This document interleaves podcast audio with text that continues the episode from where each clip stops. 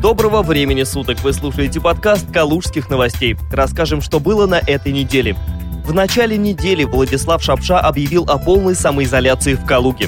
По словам брио-губернатора, со вторника, 31 марта, в Калужской области введен режим всеобщей самоизоляции. Гражданам запрещено без нужды выходить из дома. Можно будет только покупать продукты в ближайшем магазине, ходить на обязательную работу, покупать лекарства в аптеке, выгуливать собаку в 100 метрах от дома. Впрочем, калужане все равно всю неделю массово игнорировали запреты.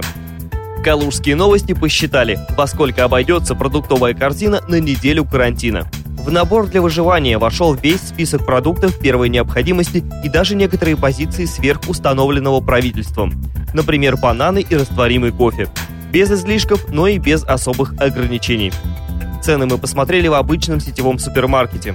В итоге сумма на одного человека не превысила 2000 рублей. Поскольку мы считали упаковками, некоторые продукты из продуктовой корзины останутся в качестве запаса. Все зависит от индивидуальных особенностей каждого человека.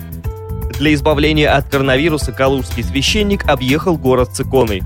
Калужский священник совершил масштабный молебен об избавлении Калужской земли от коронавируса. Сообщается, что совершить православный вояж вокруг Калуги его попросили прихожане.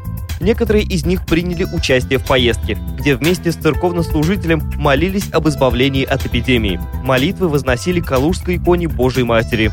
По словам священнослужителя, эта икона уже не раз спасала город от всякого рода эпидемий, например, от холеры и чумы. В калужские аптеки завезли маски. В оперативном штабе Калужской области в конце недели сообщили, что в аптечную сеть государственных аптек «Калуга Фармация» начались поставки медицинских масок.